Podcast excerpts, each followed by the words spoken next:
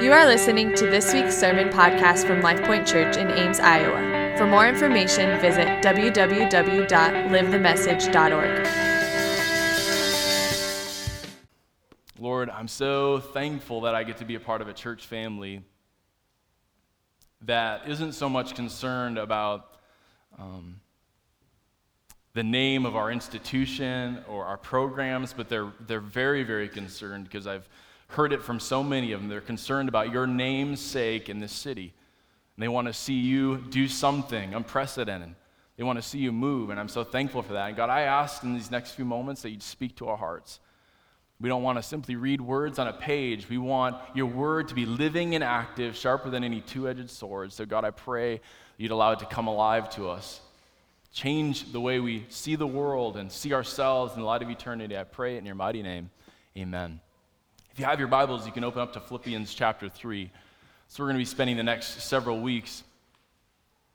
If you've been with us at all, or if you haven't, this is where we've been. We've been in Ephesians chapter 1 introducing a prayer that's going to be our prayer for the next nine months. And the prayer is very simply we're asking God to give us spiritual wisdom and insights so that we might grow in the knowledge of God. And we have prayer cards available. We've been handing them out like crazy because we want people to put them in memorable places throughout their, their rhythm of their week so they can be reminded to pray that very prayer. That God would give us spiritual wisdom and insight, that He'd give us a special grace, He'd just open up heaven so that we might grow in the knowledge of God. That's, that's God's destiny, that's God's call in your life, is that you'd continually grow in your knowledge, in your relationship with Him. And so, fittingly, that's what we've introduced the last four weeks. Fittingly, now we're going we're gonna shift in this series, or this year long series called Discover More. We're going to shift towards specifically talking about intimacy with God. Your personal relationship with Jesus Christ that no one else can have for you. God is inviting you into an intimate, daily, personal relationship with Jesus Christ. And I, w- I want to introduce a truth to you this morning. It's this very simple truth that Jesus did not give his life to start a religion. He gave his life to purchase back relationship with you. And I will define this morning how I'm using that word religion, because not all uses of the word religion are bad. But I'm going to define very clearly our heart's tendency, human, human tendency towards controllable religion versus what Jesus actually gave his life for which is personal, daily communion, relationship, fellowship with you. That He would be our God, that we would be His people. That is the, the, the redemptive story from beginning to end in God's Word. That's what Jesus gave His life for. That's what He gave His life for for you, is that He would know you and that you would know Him in personal, intimate relationship. So I'll introduce this idea of intimacy with God very simply through John chapter 7. This is on the screen. Just, just read along with me on the screen. It says, On the last day, the climax of the festival, John's referring to the Feast of Tabernacles, the eighth day of the Feast of Tabernacles. Jesus stood up before the crowds and he shouted, Anyone who is thirsty may come to me. Anyone who believes in me may come and drink. For the, for the scriptures declare, rivers of living water will flow from his heart. Jesus was bold enough to stand before the crowds. They're all going through their, their, their motions for this ceremony to obviously thank God for his provision in the midst of a harvest. In the midst of it, he's like, hey, look to me as the, the, the fulfillment of the thirst of your soul. Are you hungry? Are you thirsty? Come to me. Drink from me. I am the only thing that will satisfy you. And he uses that imagery which we're going to be using for the next three weeks, the imagery of rivers of living water flowing from within. That's how Jesus describes what you and I are invited into in Him. Is this daily, unending flow of relationship and communion with God vertically. You were designed, you are pre programmed to thrive in relationship with God. And we can never really experience what we are created for unless we experience relationship with God. He's obviously created us with relationship horizontally with others, healthy relationships with others, but even more so, He's created us for relationship with Him. And Jesus is trying to pique our curiosity. He's trying to draw you in this morning to this reality that there is an unending flow, which He compares to rivers of living water. And so I want us to use that imagery. Some translations say it's like a spring bubbling up from within, from your heart. I want us to use that imagery of, of a well to help us understand help, to help us understand your personal relationship with Jesus Christ over the next several weeks. And so I brought my shovel this morning for that very purpose. Because honestly, this morning is the most difficult message I have in the next three weeks. This morning, we're going to do the tough work of digging through the hard surface of religion, which is very difficult work. It's not so much laborious like you're going to be breaking a sweat, but can I tell you this morning this message is difficult for me to deliver, and I know it's going to be difficult for you to receive because all of our hearts, we love religion. Religion is fully controllable, it's, it's very self serving, it's very predictable, it's controllable, it's calculated. That's what, that's what religion is. Where relationship is much more fluid and organic, it requires much more humility on our part, much more radical faith to fall on our faces before God in dependence on His goodness, on His grace, and His love in our lives. And so this morning is difficult work. I'm asking for you to pick up your shovel this morning. The hard ground that we're going to be digging through this morning is the tough ground of religion. I have a affinity for for wells specifically because I'm a civil engineer by education. And I had the privilege in engineering school to have a spirit filled man of God as my dean of engineering for the first year that I was in school. My sophomore year, he ended up retiring, and he ended up moving to Rwanda, Africa, to give his the last years of his life uh, drilling water wells, giving clean water in a country that has, ha- that, that has had a water crisis for many years. And so I had the crazy idea to, to send him an email, ask him if I could come and live with him the summer between my junior and senior year. And he was gracious enough to say yes.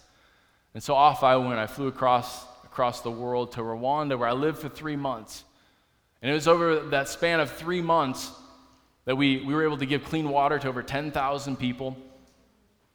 People that lived in um, the worst of the worst of poverty. We've, there's an image I have later on the screen of, of a woman getting uh, water out of a hand dug well that none of us would even want to wash our hands in.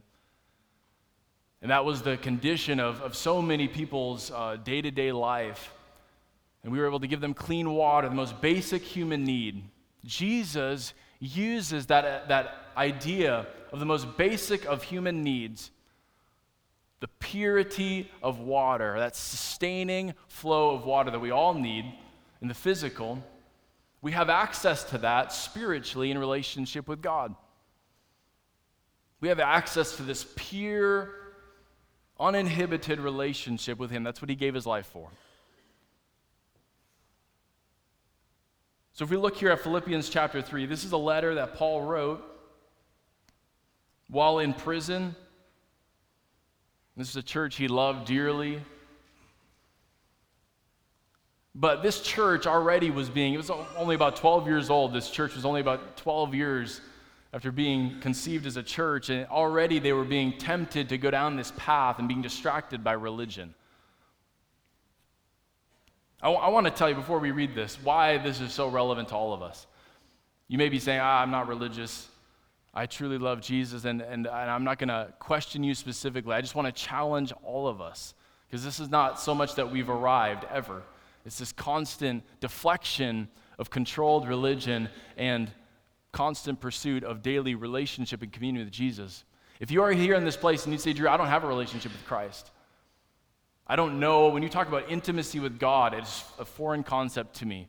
Well, I'm telling you this morning, this message is for you.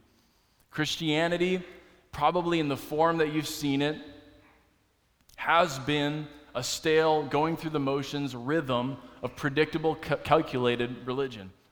If you're in this place and you've walked with God for many years, and you've been in church for many years, I'm thankful for Christ's redemptive work in your life. He's opened up the floodgates, but I'm telling you this morning there is more.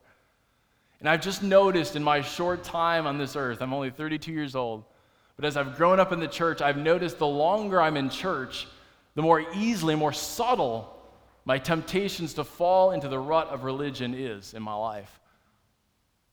And the subtleties on the outside are so deceiving. Because on the outside, it can all look the same.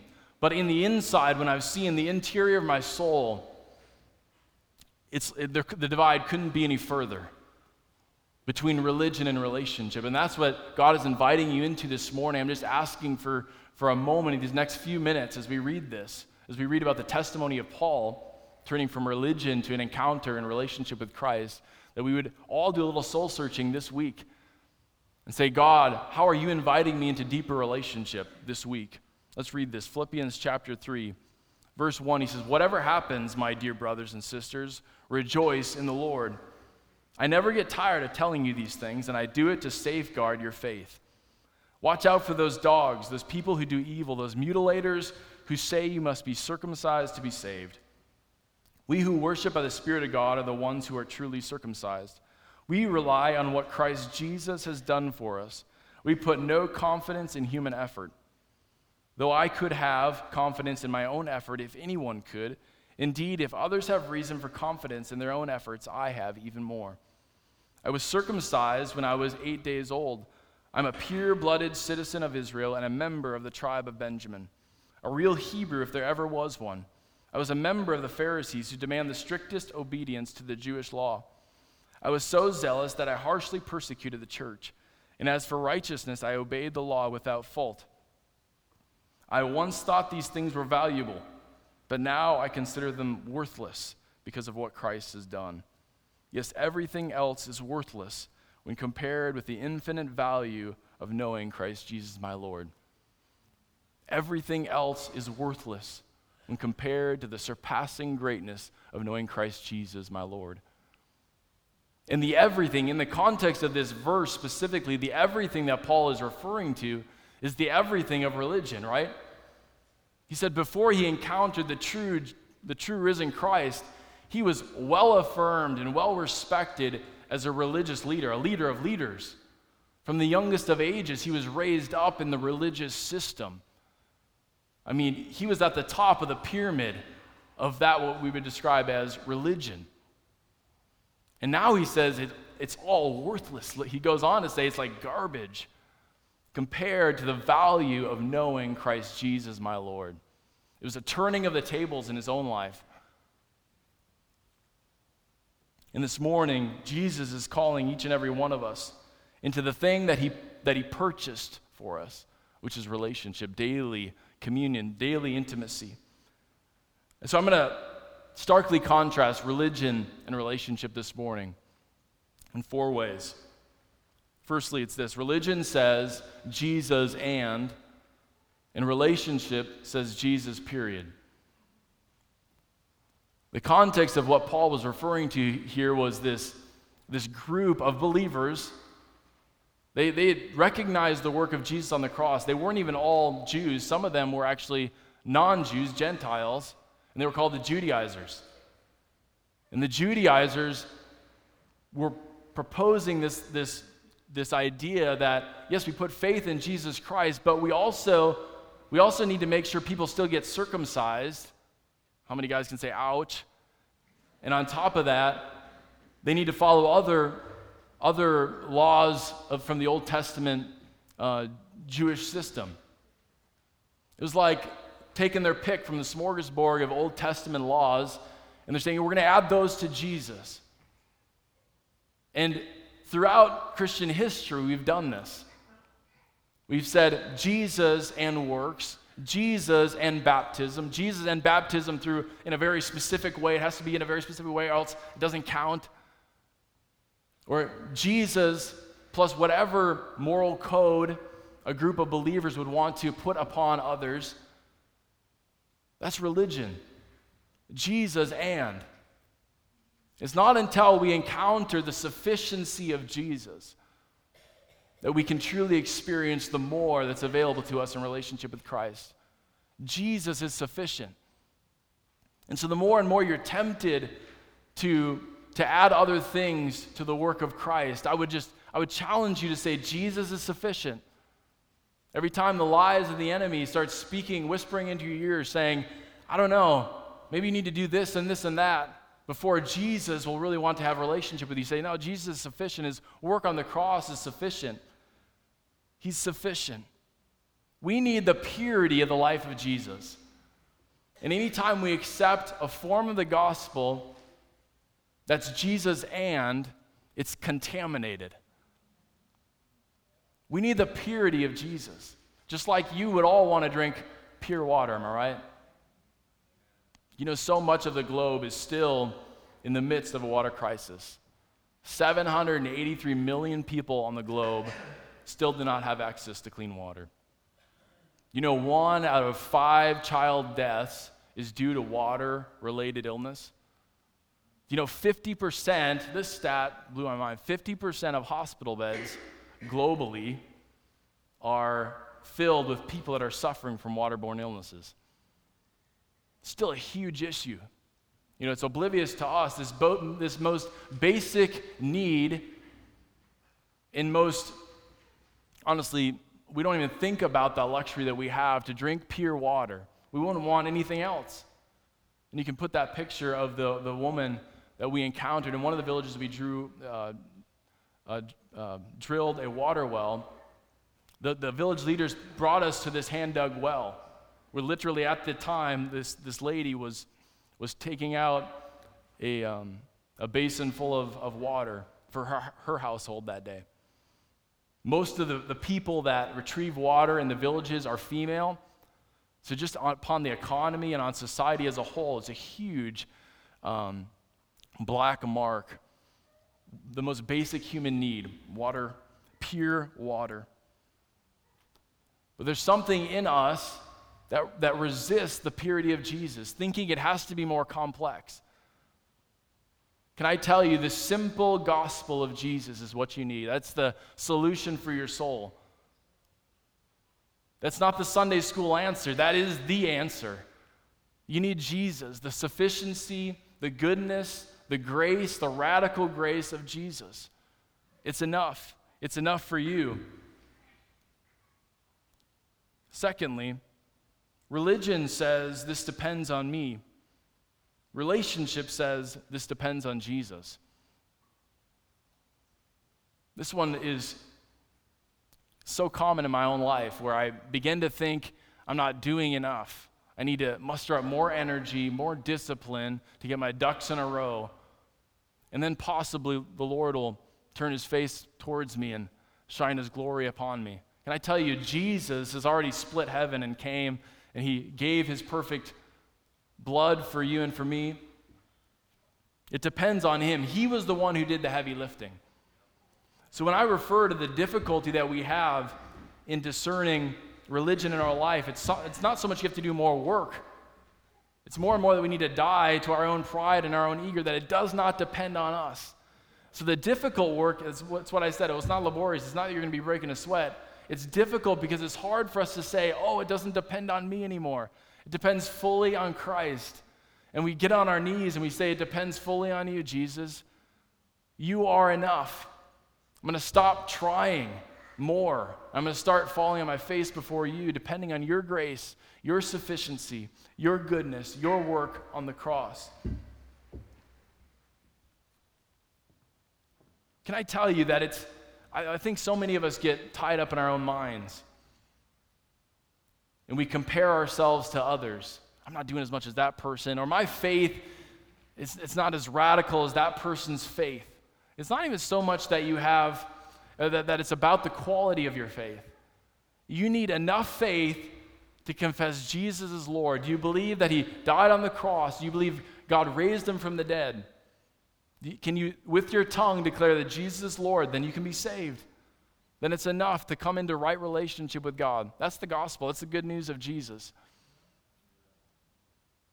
You see, if anybody could have said it could have been by his own effort, it was Paul.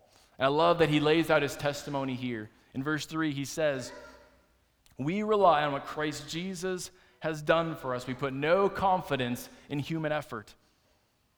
Later, he talks about how he was a Pharisee, and the Pharisees were just known for how they strictly watched the meticulous uh, Old Testament law, almost like going above and beyond. This is what the law says. Okay, we're going to make sure we do this extravagant thing to, to show that we're following the letter of the law.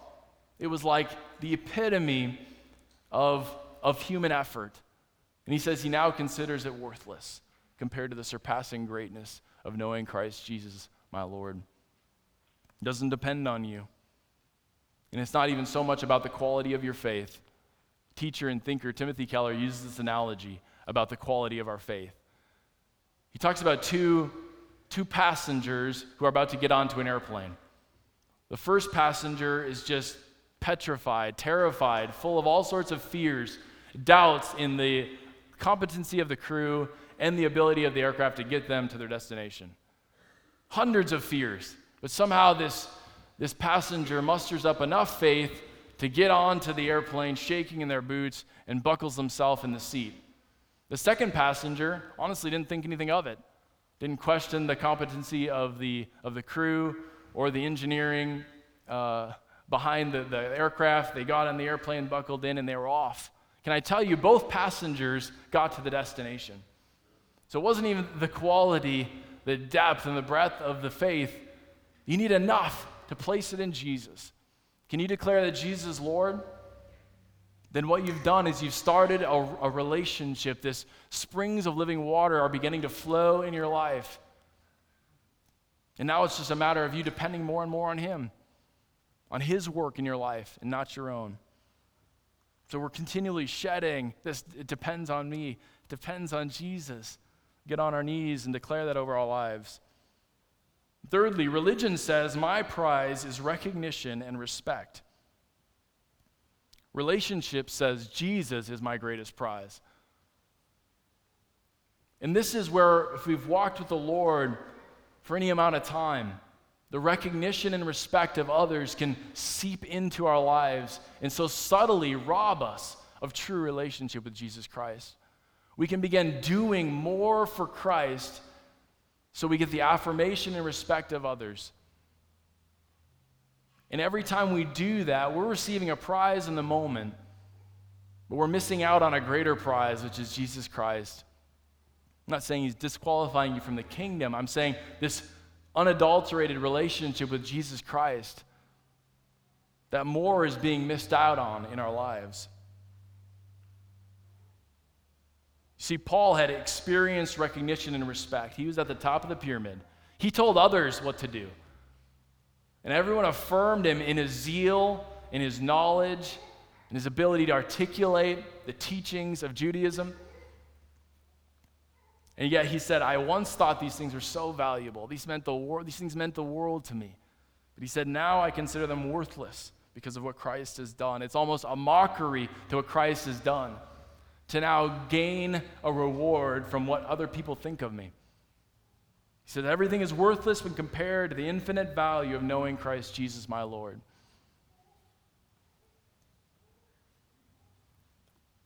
I, I may be sounding like I'm harsh upon us, but I, I'm preaching to myself. This is the journey God has on me, or has me in, as He's drawing me into deeper relationship. Human pride is so subtle. And on the outside, we can fool people around us. But on the inside, we, we can be shriveling up. And I believe this morning, even if you've walked with God for a long time, God is saying, I have fresh water. I have streams of living water that he's, he's trying to stir up within you, inviting you into more. That's what He's been doing in my life. I'll just use this example from Matthew chapter 6. Jesus teaches, uh, obviously, the Sermon on the Mount, famous sermon of Jesus. He uses three things, very good things giving, prayer, and fasting to teach us about the subtleties of religion. Can I tell you, at this church, we believe in prayer, we believe in giving, we believe in fasting, all those things we believe in. They're not bad, but Jesus uses the subtlety of prideful religion, uh, he uses these to teach about that. And specifically, when he starts to teach about prayer, he says, When you pray, don't be like the hypocrites who love to, pl- uh, to, to pray publicly on street corners and in the synagogues where everyone can see them. I tell you the truth, that is all the reward they will get. But when you pray, go away by yourself, shut the door behind you, and pray to your Father in private. Then your Father who sees everything will, will reward you. He's not so much saying praying in public is bad and you only have to pray in private. You don't have to, you don't have to take this too far. He's simply talking about what our prize is, what our motivation is. He's talking about reward. Prize is what our motivation is. Is Jesus your motivation? What is the motivation of your heart? And what gets missed as we translate from the original language to the English language is Jesus uses two different words, which we translate both to reward. So, he, there in the, the, the first half of that passage, he talks about those that pray publicly they get their reward. The ones that are praying for recognition and respect, they get their reward. And Jesus uses the word mistos. And mistos is simply this present tense transaction, payment of wages deserved. He's not condemning, condemning them to hell. He's simply, they, they get their reward. They get their pat on the back. They get their, their boost of, of ego and confidence in the moment, right then, right then and there. He uses another word, that second word he uses that we translate to reward, when you pray in pri- private with this pure motivation of communion with the Father. We translate it reward. I won't even try to pronounce it in Greek. It's apodidomi. Apodidomi. I'll just say that. Apodidomi. And apodidomi is future tense of a reward in, in the context of covenant promise. It's in the context of relationship, future tense you will receive a reward because of relationship. I don't know if that's, that's profound to me. That's, that's good. That's good news, drawing me into actual relationship. Is Jesus our prize? Or is the recognition and respect of others our prize? The interior that Jesus is, is kind of drawing the curtain on, he's, he's revealing to us that the chasm couldn't be any larger. But on the exterior, it can be so subtle in our own lives. This morning, Jesus is inviting you in. And fourthly, religion says cling to your pos- position or affiliation. Relationship says cling to knowing Jesus. We love to think about who we know or the positions that we hold the titles that we hold, the places we've been, the experiences we've had. And trust me, I'm the, I'm the pastor of this church, and I'm telling you that my prayer for you is not so much that your affiliation would first and foremost be with Life Point Church, and that would be a badge you would wear of honor. I've, I've always, in my few months of leadership, so that's not a very long time, since May, and I will continue to say this, my heart in community and committing to this church is in the context of relationship with one another. And the day you don't have a relationship with the people in this building, I would bless you in going find, in finding a church where you can have a relationship with people. My heart is always relationship, covenant relationship with each other in the context of community. It's not so much an affiliation with the name and how long you've been a member and the positions that you've held. Those things are the mass of religion, and they steal us of the joy of relationship. They do. You see, Paul, he studied under the top uh, Jewish scholar, Gamaliel. And that was, that, was the, that was number one thing on his, on his resume, right? I studied with the best of the best. Paul came from the tribe of Benjamin, he said in his testimony, right? The tribe of Benjamin is the, the tribe that gave birth to the first king of Israel, his namesake, Saul. So Paul had this beefy resume of things that, of affiliations and things to, to build his ego, but he says it's all garbage, it's worthless compared to the surpassing greatness of knowing Christ Jesus. We cling to knowing him. Positions come and go, affiliations come and go. A relationship with knowing Christ Jesus is our everything.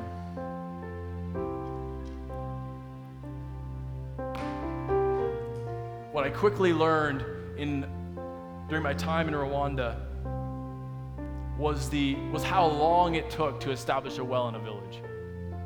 I was so naive and I just thought we would zip in there in a couple hours, we would have a well going. I have a picture of the, the messiness of drilling water wells. And it, we would just create this huge mess everywhere, trying to get the water flowing if we actually tapped into the aquifer. I just want to tell you this morning from the bottom of my heart that Christ is inviting you into something springs of living water flowing again or flowing for the first time. But getting there, it can be really difficult and messy. It means us picking up a shovel and digging through this difficult ground of our hearts. My heart resists the simplicity of the gospel. And when I say it's simple, I'm not so much saying it's um, we move on quickly. I'm saying it's simple because it's straightforward. Anybody can understand it. You don't need an education beyond first grade. You can understand the simplicity of the gospel. It's Jesus. Can you fall on your knees and declare him as king? And that's what we need to continue to come back to. For more information, visit www.livethemessage.org.